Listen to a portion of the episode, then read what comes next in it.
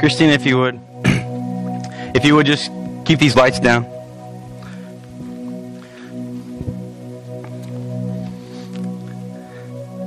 I just want us to take a look right here. Because this is where the story, for a lot of people in today's world, they think it ends right there. They think that a brutally marred guy that said that he was the Son of God was put in the ground and he just stayed there like all other men.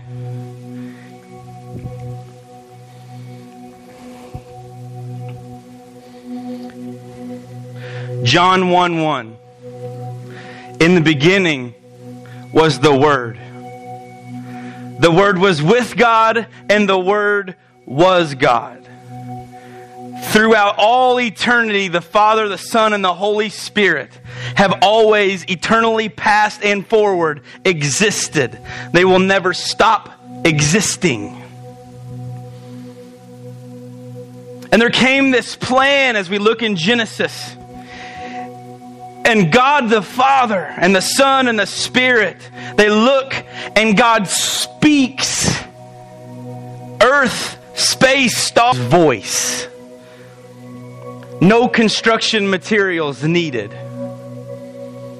And in this, this, this world that he creates, we live on the third planet from the sun. He creates this man in his own image. And he makes Adam and he molds him with his hands. And God says, He is good. He looks like me. Not only does God form him, God breathes into Adam's nostrils, causing him to become a living person. It only takes three chapters into the book of Genesis for sin to enter the picture. They enjoyed a very short time of relationship with God without sin, but Adam and Eve both fell, causing us to inherit weakness, brokenness, but most of all, separation from God in our sinful nature. God sees a problem. Throughout the entire Old Testament, He sends major prophets, minor prophets, teachers, scribes, kings to warn his people Jesus is coming. Don't miss out. He's coming. The last book in the New Testament, Malachi, says not only is Jesus coming, but another prophecy said his messenger is going to come with him. And John the Baptist, we see in the new, in the first part of the New Testament, John the Baptist says, I come to prepare a way for the man that's going to come after me. Why does Jesus have to come? Why does he have, what is, what is he, he, what is he doing here? Jesus has been sent on a mission that he could have said no to, but he didn't. There were some men that didn't like Jesus and the way that he taught. Jesus gave life. Other people said that he had no idea what he was talking about. They said that he was blasphemous because he said he was the Son of God. Jesus was sent by the Father. He was submissive to an eternal relationship and he came to earth, born of a Virgin Mary raised until he was about 30 years old, and he starts his public ministry of ministering and living and loving, showing people God's love. But on not only that, he said, I am the way, I am the truth, and I am the life. No man comes to the Father except through me. John 14, 6. And Jesus was ridiculed.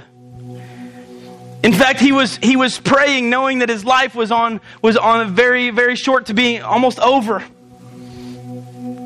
And he goes to the garden to pray. And he's arrested. And he's put on a make believe trial and he's found guilty of being blasphemous and they just want to get rid of him. So enter the picture of last week when we talked about the cross. Oh, I left the crown of thorns and the purple up here. If you missed it, you can see them right now. Guess what? Today they're absolutely, completely useless. And Jesus goes to this cross and he's beaten and he's mocked and he's punched and he's kicked and he bore and he paid for a debt that was mine and yours. And we don't have to pay for this because he did it one time, and one time with Jesus is more than enough.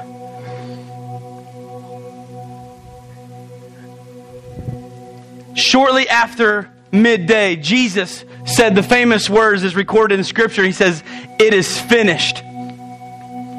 And they take him off the cross. They have to hurry because they don't want to be unclean to not be able to celebrate Passover. They take him down. They put him in a stone grave.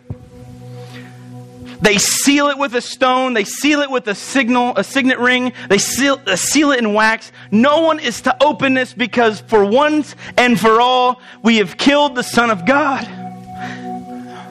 It's over. And for three days, Satan had a party. What Satan meant for utter awfulness, God used for utter brilliance. Because on the third day,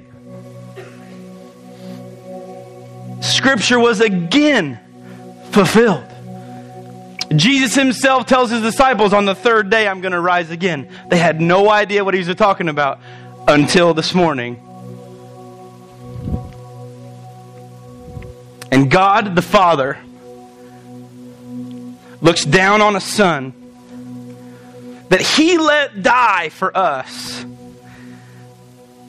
And he spoke three of the most life changing, life altering words in the history of the world when he looked down to his son and he said, Arise, my love. And there's no signet ring and no seal of wax and no stone or rock or anything in front of that grave that was going to hold my king in there. And the earth shook and the lightning struck and the stone rolled away and Jesus Christ, dead three days ago, walked out, accomplishing the hope for us. I didn't know any other way to tell you Happy Easter. So there it is. Let's pray. God, you are most unbelievably good. This morning we, we get to study this, this resurrection God, and it is Resurrection Day. Happy Easter. God, every day should be Happy Easter, Happy Resurrection Day. But on this uniform calendar day, when we celebrate this, God, I just ask that you make your word known to the people that are in here. If they do not have a relationship with you, or their relationship with you is not where it should be, God, I ask that you work on their hearts and you input your heart into theirs. God, we love you. In your name we pray. Amen. You have your Bibles this morning. We're going to be in John chapter 20. We're not going to be in the dark for long. They can raise the lights. John chapter 20. Big deal. Now, why did I go through that? Man, oh, Matt got the really cool sound effects and everything's looking really cool and it's really story time. Listen, it's not a story. It's not a made up story. We're going to see a, a couple reasons why this morning it's you can almost I can I can guarantee you that it's not a made up story. Oh, man, that's pretty that's pretty confident. Just based on characters in this in this story, I can prove to you that this really happened. Now, some of you come in and say, "Oh, well, you still have the crosses up. You have the purple and the... we as Americans especially we like to wear crosses as necklaces. You know what? You know what? That, guess what? You know why I left it up? I wanted you to see something really, really, really, really important. You ready? There's nobody on it.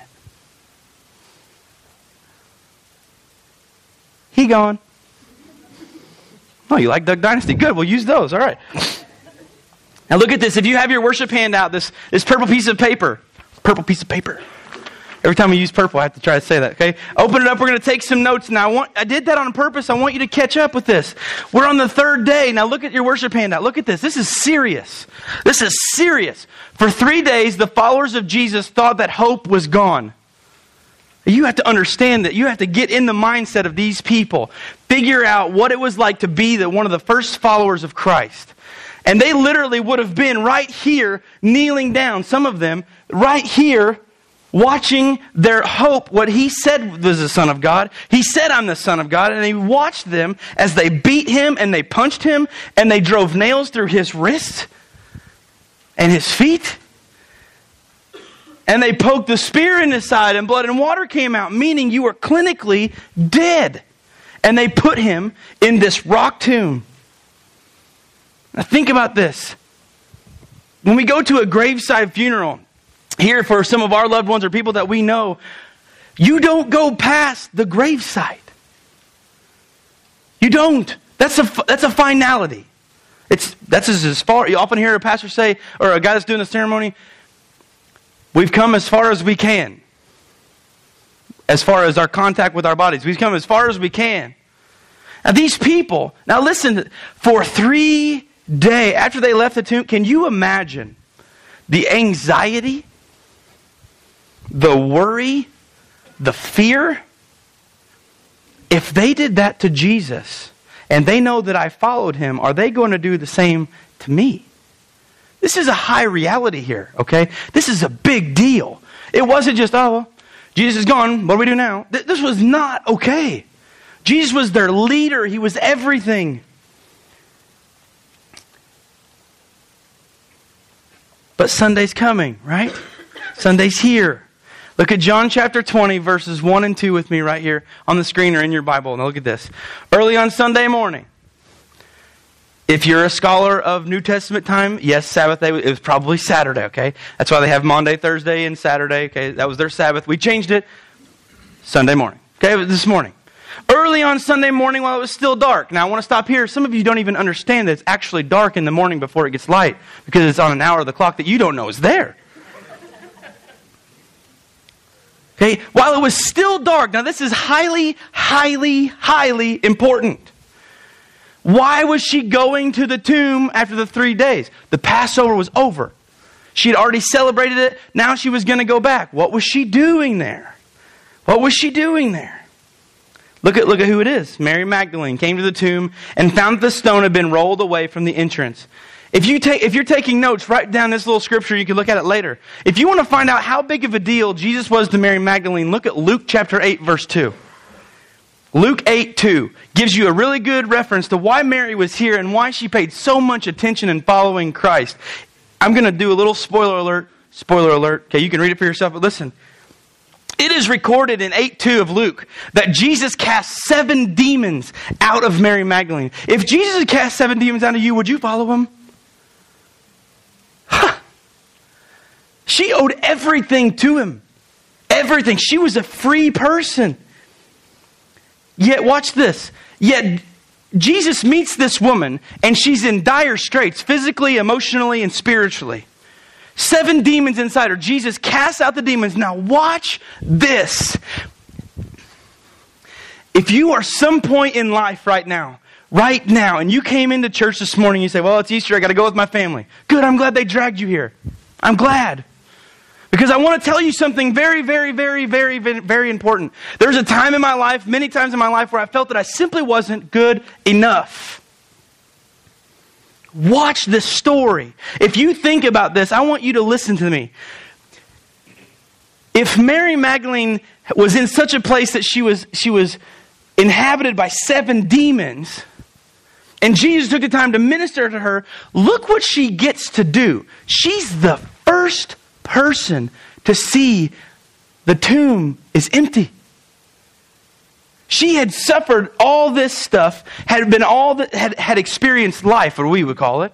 Experienced life, this huge thing, yet it didn't disqualify her from getting to see one of the most unbelievable sights in the entire Bible.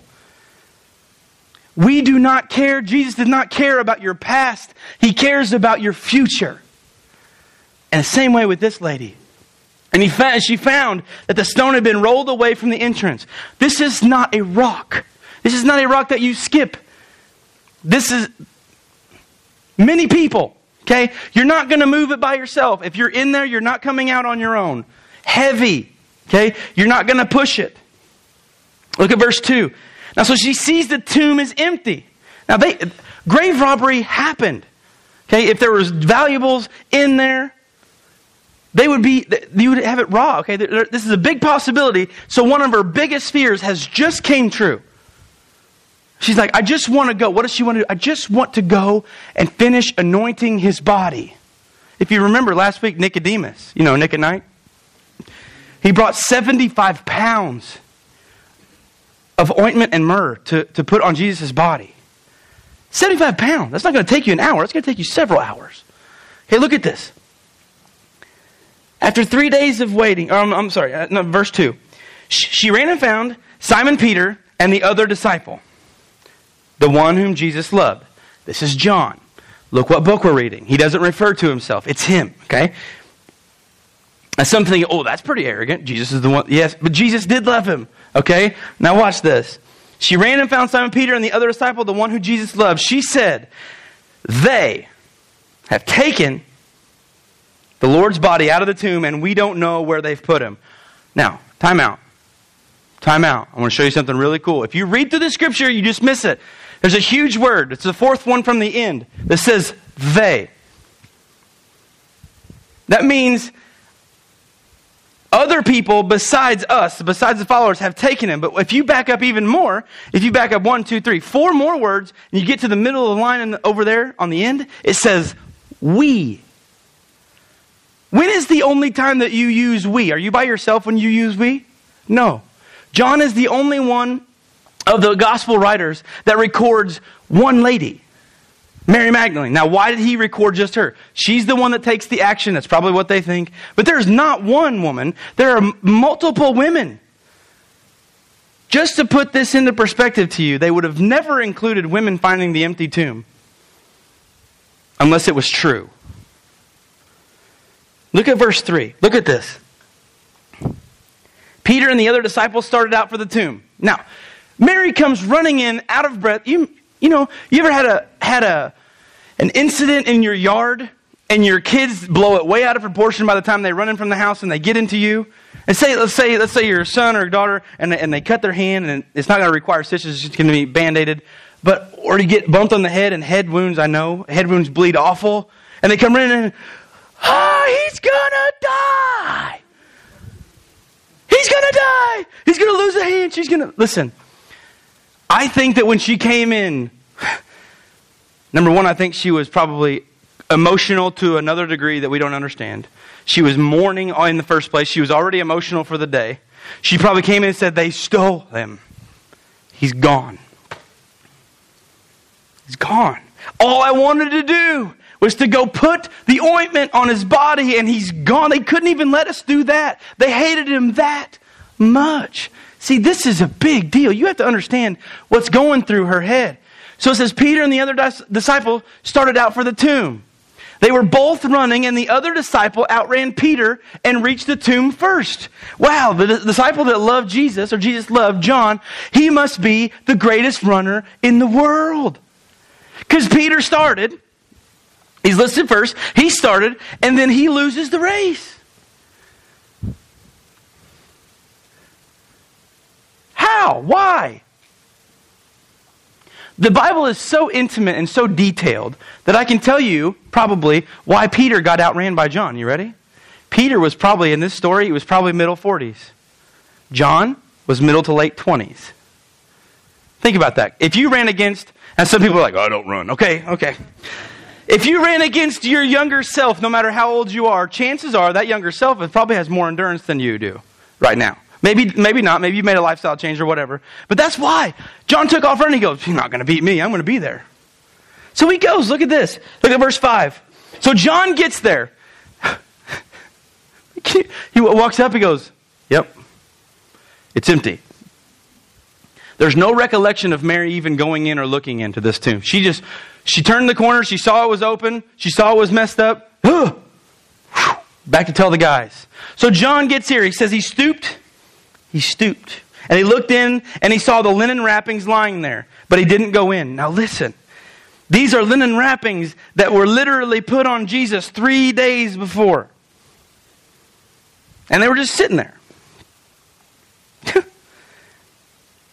then Simon Peter. You could literally preach many sermons on those three words. then Simon Peter. This is the, this is the, the outspoken.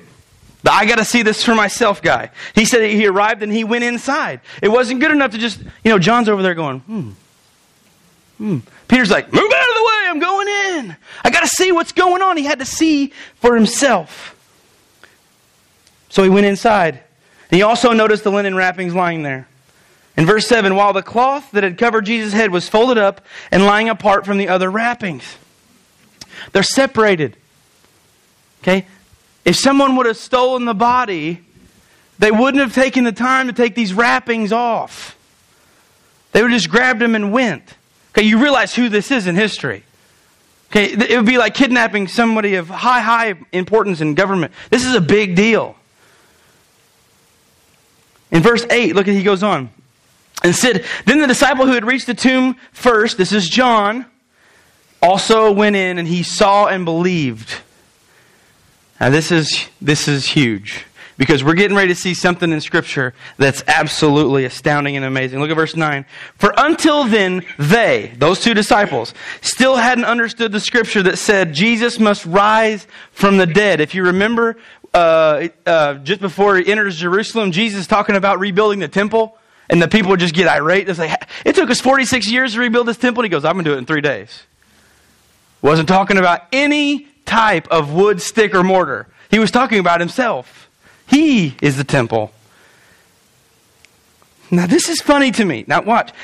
So they realized this. In verse 9, I said they understood the scripture that Jesus said he must rise from the dead. Okay, now watch this. Look at verse 10. That's it. They went home. That's all we're told. Now, what? This is this is a big deal because no matter how far they ran to get to the tomb, I bet they run they ran faster going home. It had made sense to them. Now, notice one thing here. Do you think it would have made sense for the two guys that just realized that Jesus had raised from the dead to tell Mary? But the, this lady's crying. They go into the tomb, they go, and they come running out and they just run right past her and they leave her crying. Look at 11. Look at, look at this. And, verse 11. They left her standing at the tomb crying.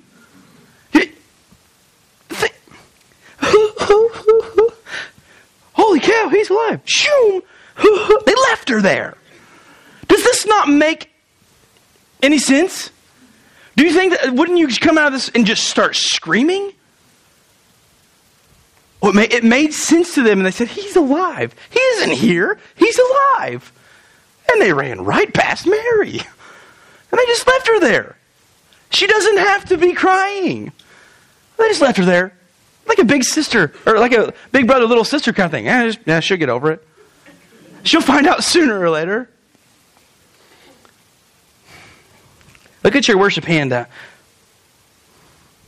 says this Mary was mourning. Why was, she, why was she standing out there crying?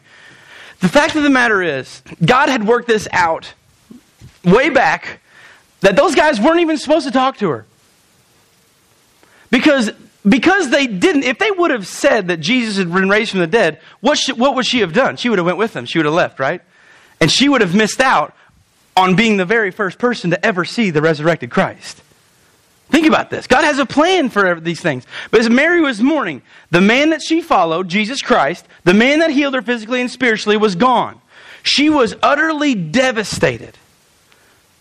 Probably Jesus was more like a father, spiritually and physically, than she probably had. When you lose someone like that in your life that's that big of a deal, you understand the grieving process. It's bad, it's hard. But look what Mary gets to see. Now, these guys, now watch, watch this trick. Okay, you ready? Not a whole lot of time has gone by here. The guys have, they left her there. Look at verse 12. Look at verse 12.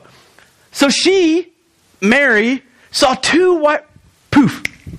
Did you think that the, you know the angels came over from from wherever and they just kind of walked in when Mary wasn't looking?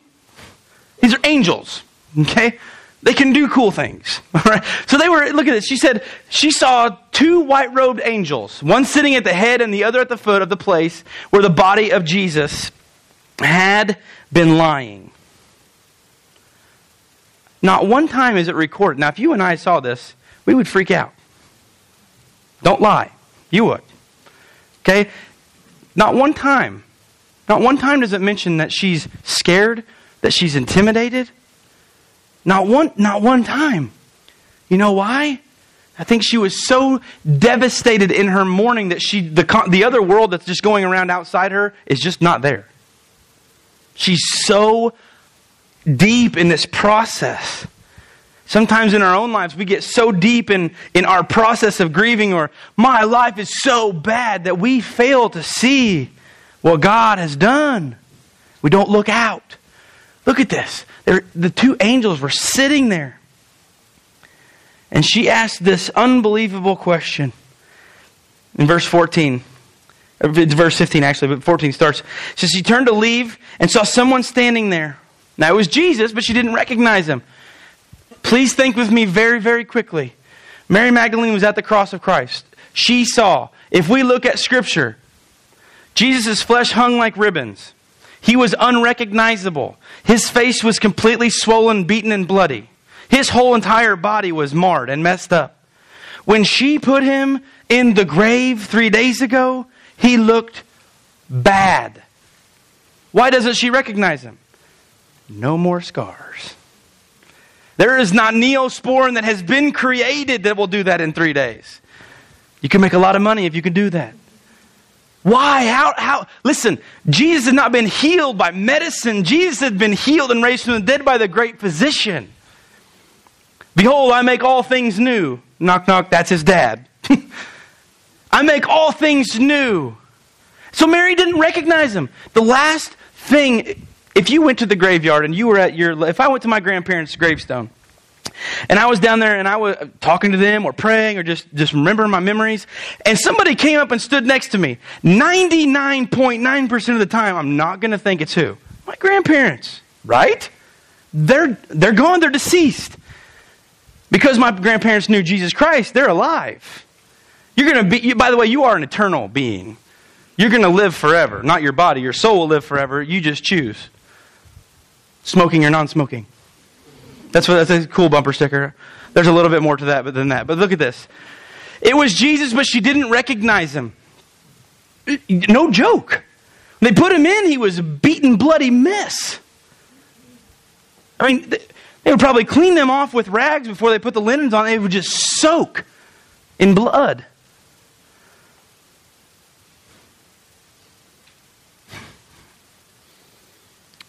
Look at, look at, look at the next verse. Look at 15. Dear woman, why are you crying? Jesus asked her. Now, this is the person, she doesn't know who they are. She doesn't recognize them. Dear woman, why are you crying? Jesus asked her. Who are you looking for? Okay, does Jesus know how she's going to answer this question? Hello, it's Jesus, right? Yeah, he knows. She goes, okay, let's play a little game. Who are you looking for? And she says this. She thought he was, he said, she thought he was the gardener. She says, Sir.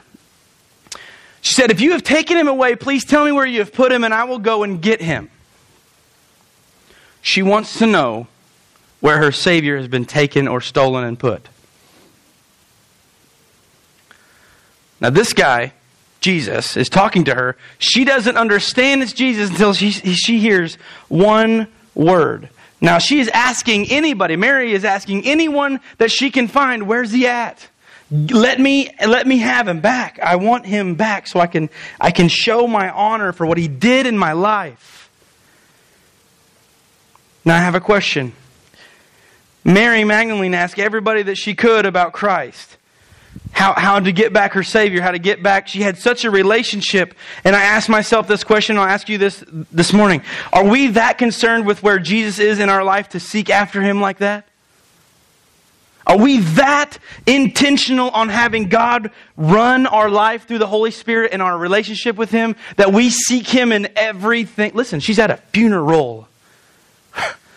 It's post funeral, actually. She's just grave visiting. And she said, I just, I want God. I want my Savior. I want. When's the last time that you got on your knees, maybe on your face on the carpet?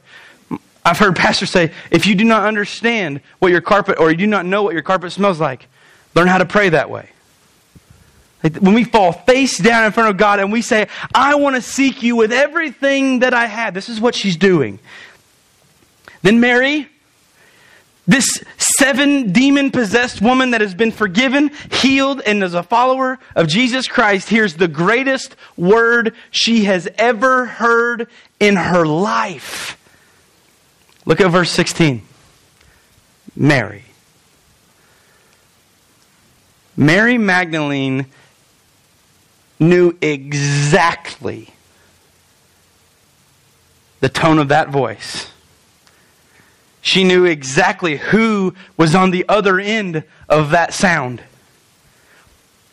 My, my, my grandfather was on the Baptist Hour at WFIW for a long time, and, and my uncle one, one Christmas made us, made us these, uh, put all of his devotions on uh, that he, they put on the radio, and he put it on a CD. Now, I'm telling you right now, I put it in my truck. Then I went inside. And then I came out the next day forgetting what CD I had in my truck.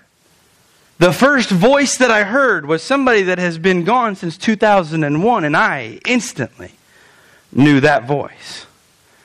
People that have gone on before us that are really important, you remember. If your parents are gone, you remember their voice. Your grandparents, you remember their voice. Listen to me she most certainly recognized this voice because her Savior was not lost. He was standing next to her. Look at this. He said, Mary. Jesus said, She turned to him and cried out, Rabboni, which in Hebrew means teacher. I almost started jumping up and down in my office because for the first time, humans, people that have a sin problem, they're, for the first time, they're seeing the resurrected Christ. She is not, she did not have the relationship that you and I did. We believe in something that we've never seen. She was looking at him face to face. Can you imagine? Can you imagine being there? Hmm. Jesus might be saying your name this morning, but my question is will you recognize it? Look at the next blank in your worship handout. I really want you to get this point. Do you recognize the voice of Jesus? Now, some of you say, well, I've been a Christian for 50 years. Good. Great. Do you recognize the voice of Jesus when he wants to change or mold you or challenge you or push you or take something out of your life that doesn't need to be there? Or do you just say, mute button? Listen, this is a huge deal. This is a big deal. Do you recognize, man, do you recognize the voice of Jesus?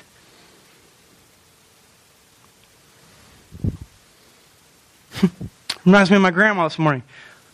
There's just something about that name, isn't there? It's her favorite song. Sang it to her in the hospital before she died. Didn't sing it well. It was a really hard time for me. But you know what? She recognized the voice of Christ. She understood who he was in her life. We're faced with decisions. Do we recognize God's guidance? Do we recognize the Holy Spirit working? If you're a follower of Jesus, are you seeking what He wants to tell you and not what our own agenda says to go after? This is hard. A lot of times we check the no box on that one. Mm-mm, I'm good. I'll do what I want. More comfortable, less challenging. I don't have to put up with what God says to do in my life. Listen, be very careful of that. You don't understand, maybe, the price that was paid just so you can have that relationship. Look at he goes on in the scripture in verse 17.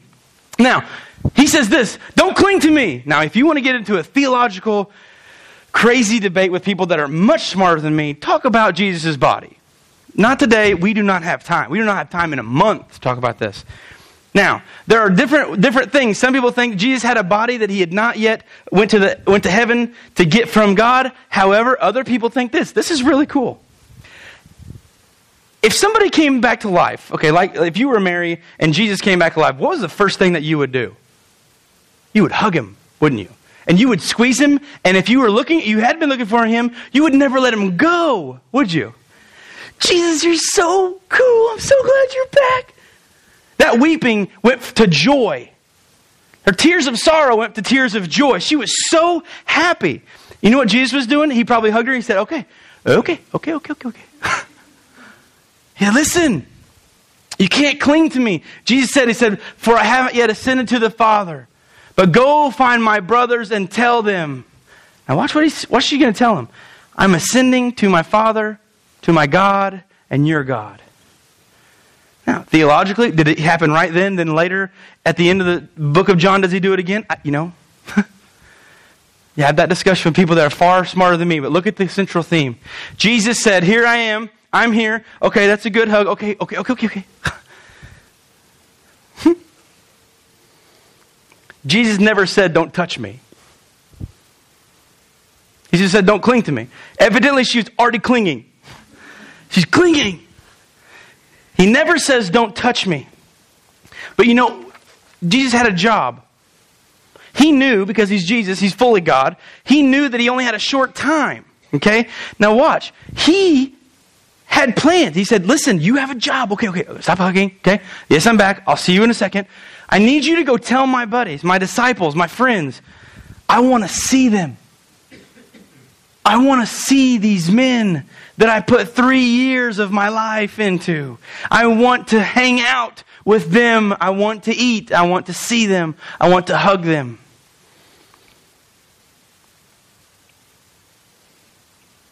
I would bet you, if I was a betting person, a lot of money that when Mary ran back to the disciples, she would have beat Peter and John. They had not seen Christ, they just realized it. She had been in the presence of the resurrected Jesus.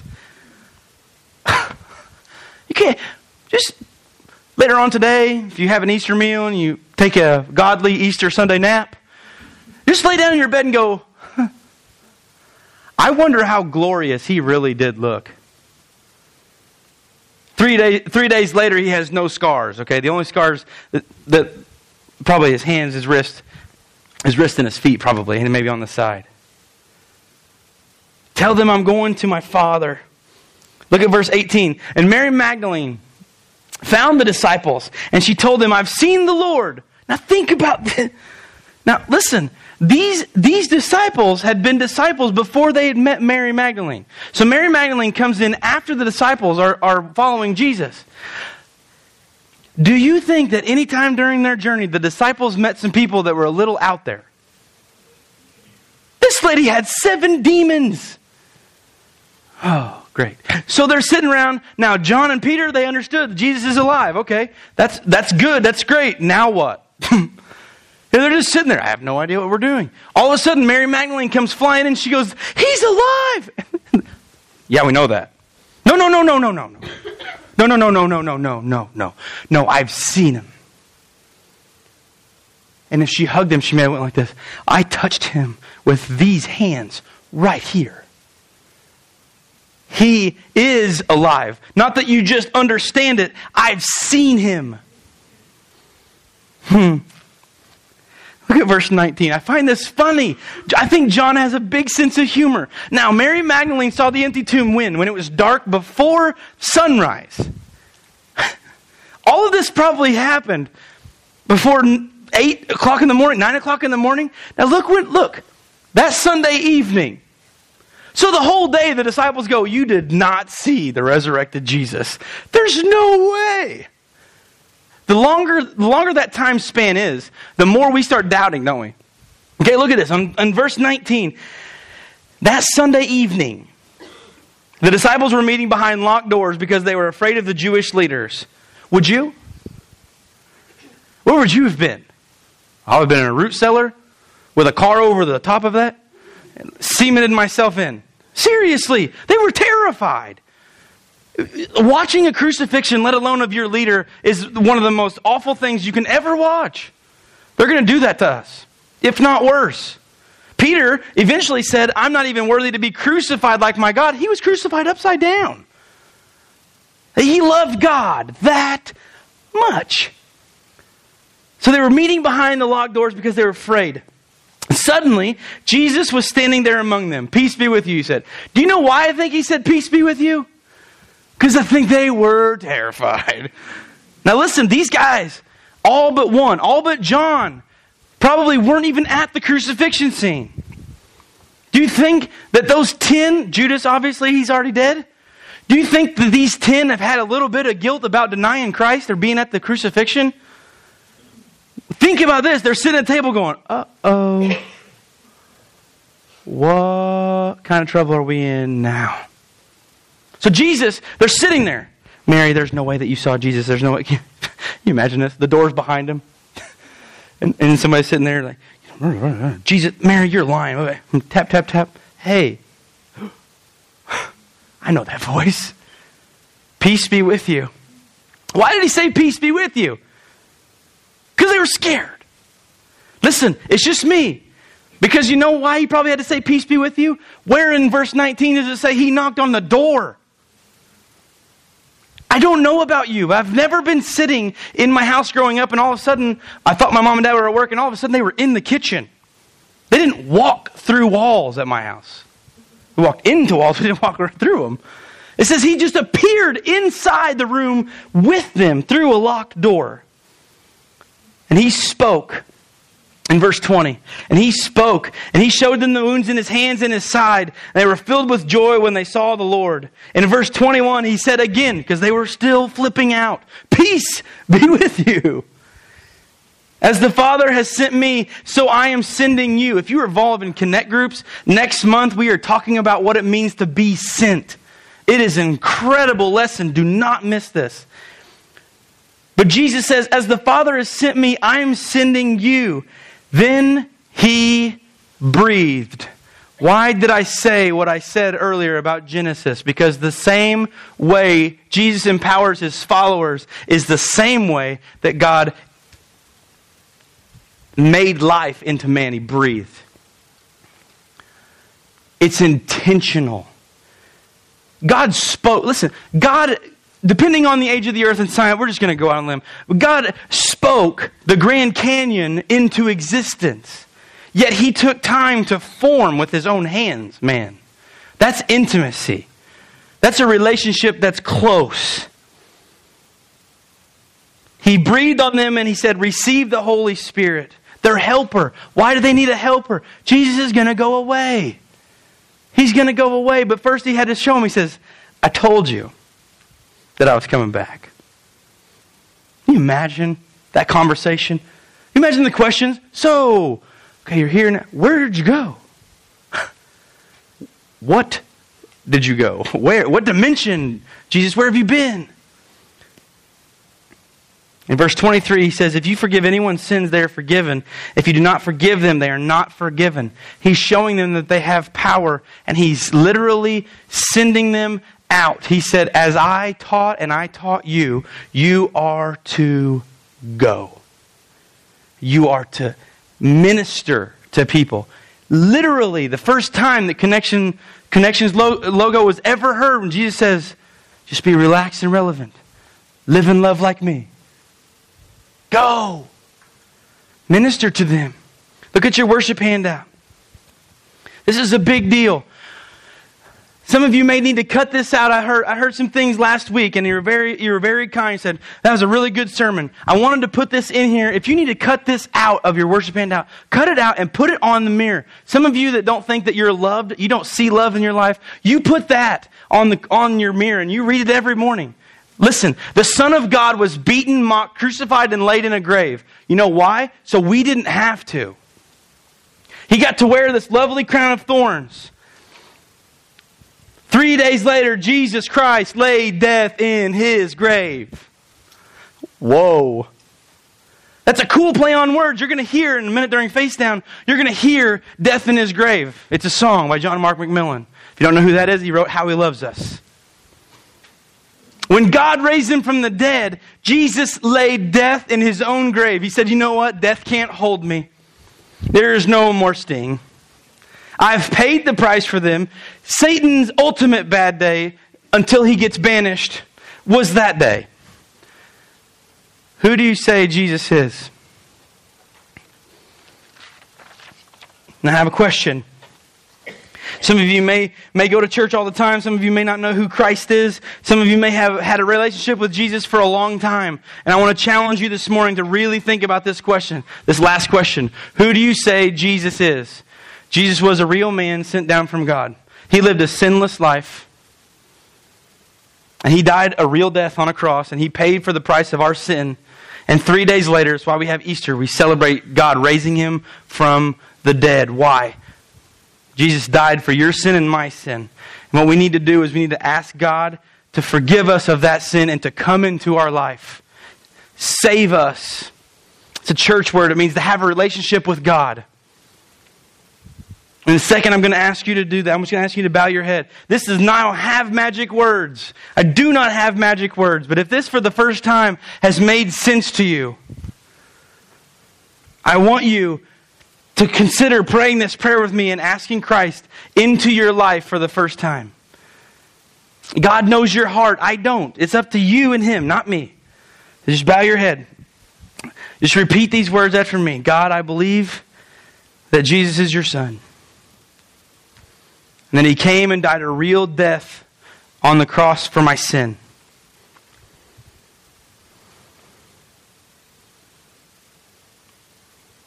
I believe that you raised him from the dead on the third day. God, I know that I'm a sinner, and I ask you to forgive me. I ask you to heal me, and I ask you to save me.